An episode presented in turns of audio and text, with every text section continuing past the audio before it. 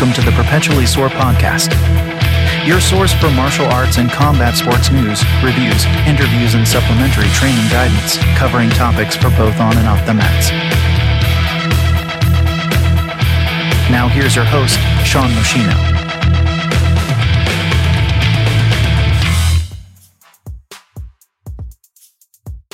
Hello, my perpetually sore friends and family. After having just posted an episode on resolutions and how to stick with your goals and commitments, I'll take this episode to review what I will be doing over the next 12 weeks for weight loss and muscle increases. Since September, my weight has crept up steadily between the holidays and being off the mats due to injuries. Usually, I like to be between 190 pounds and 200 pounds. As of today, January 1st, I am at 214 pounds. My goal is to get to 190 or less in the next 12 weeks. I don't consider this a new year, new you activity. For me, this is a 12-week reset program to get me back to my preferred weight and BMI. January happens to be when I usually do this because of the extra feasting from holidays and lower activity levels due to the weather and family activities. I'll also do this throughout the year as needed. That is a relatively easy target for me to achieve. I can generally lose 5 pounds a week without much extra effort. However, given that I'll be limited in what I can do with my current injuries, I'm giving myself more time and only need to drop 2 or 3 pounds a week. If I were injury-free, I'd try to do this in 4 to 6 weeks. Having more time will allow me to build more strength in a shorter window. It will also let me test out some of the supplements mentioned on our supplement episode to see how they factor into improvement.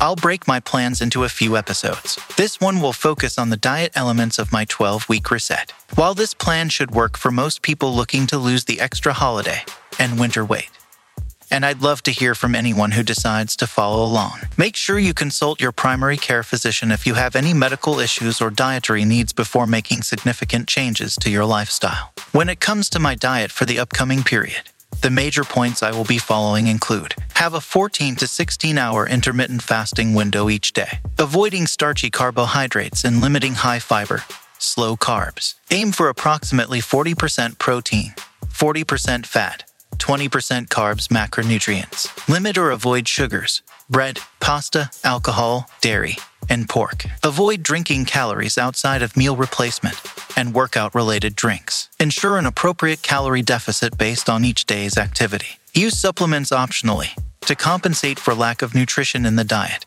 and to potentially increase weight loss, fat burn, and muscle growth. One day a week, toss all the above out the window. I follow these as guidelines and don't beat myself up if I can't achieve them daily. We all have busy lives, and while I could easily ensure I hit them 100% of the time, I find it's just not worth it for me. The weight will fall off with misses here and there. I'll now get into some details on each of the above points. For me, the intermittent fasting window is easy. I don't usually eat breakfast, and all it takes me for that fasting window is to stop eating between 8 p.m. and 10 p.m. and not eat until noon.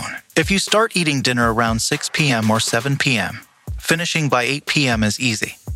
And if you need to eat later or have a snack or dessert, stopping by 10 p.m. at the latest is fine. Doing so puts most of the fasting time when you are sleeping, and getting through the morning without breakfast is something most people can quickly adapt to. If you are used to a big breakfast, the first few days may be a bit rough, but your body will adapt. I will have 2 or 3 cups of black coffee in the mornings, which doesn't break a fast. Just remember, no creamers, sugar, or other additives for the most part. The one exception I make, which technically breaks the fast, but I don't find that it personally disrupts the process, is to add a teaspoon or 2 of coconut oil or MCT oil to the coffee. Some people also add a teaspoon of unsalted butter. This makes it a bulletproof coffee, which is common in keto diets. The butter and oils are healthy fats. They add some flavor to the coffee for people who don't enjoy black coffee, and they help keep you feeling satisfied during the fasting hours. The healthy fats are also helpful if you train or exercise during your fasting hours, which you should, but I'll cover that later. During the morning, I'll also drink plenty of water or tea, preferably green, as well as a supplement drink for the workout. Water intake is essential for weight loss, so make sure you get it in. A green supplement drink is suggested over a snack if you struggle with cravings mid-fasting.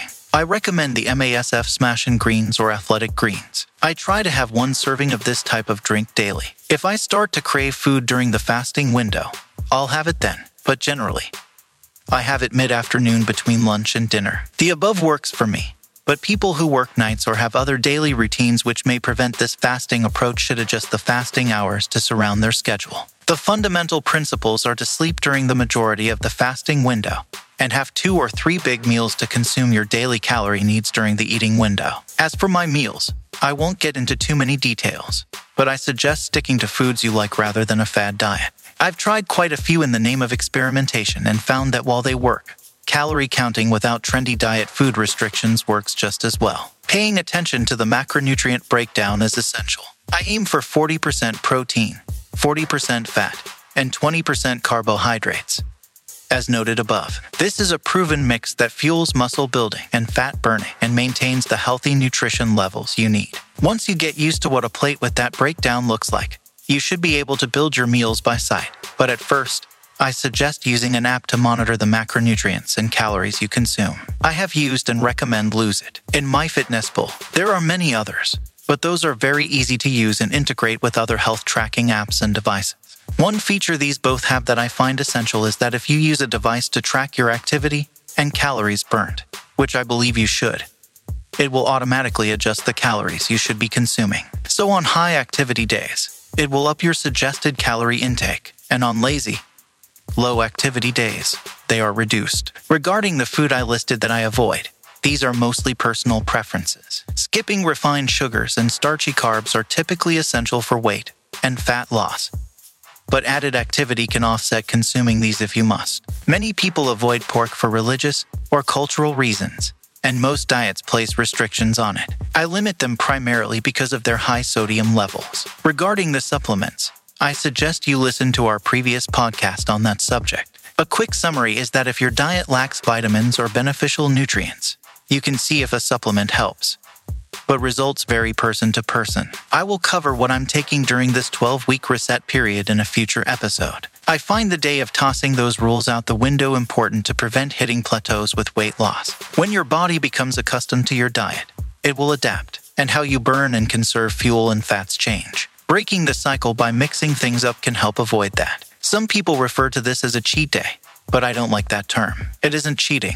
It is a planned part of making the diet effective. I don't suggest strictly picking a day of the week for this either. For example, if you find you have a work or family event, and the meal doesn't match your calorie or macronutrient breakdown, or you would be socially drinking more alcohol, you can make that the day you don't stick to the usual restrictions. Just try to keep from 5 to 9 days between those types of days. If you have one every 3 or 4 days, you won't see the improvements you could be having. I'll wrap it up here, as this is a good overview of the diet portion of the 12-week reset. Then, in the next episode, I'll cover my exercise plan, following that with my supplements, and finally, an episode for other aspects outside of those 3 major pieces. Until next time, have fun on the mats, and we'll talk soon.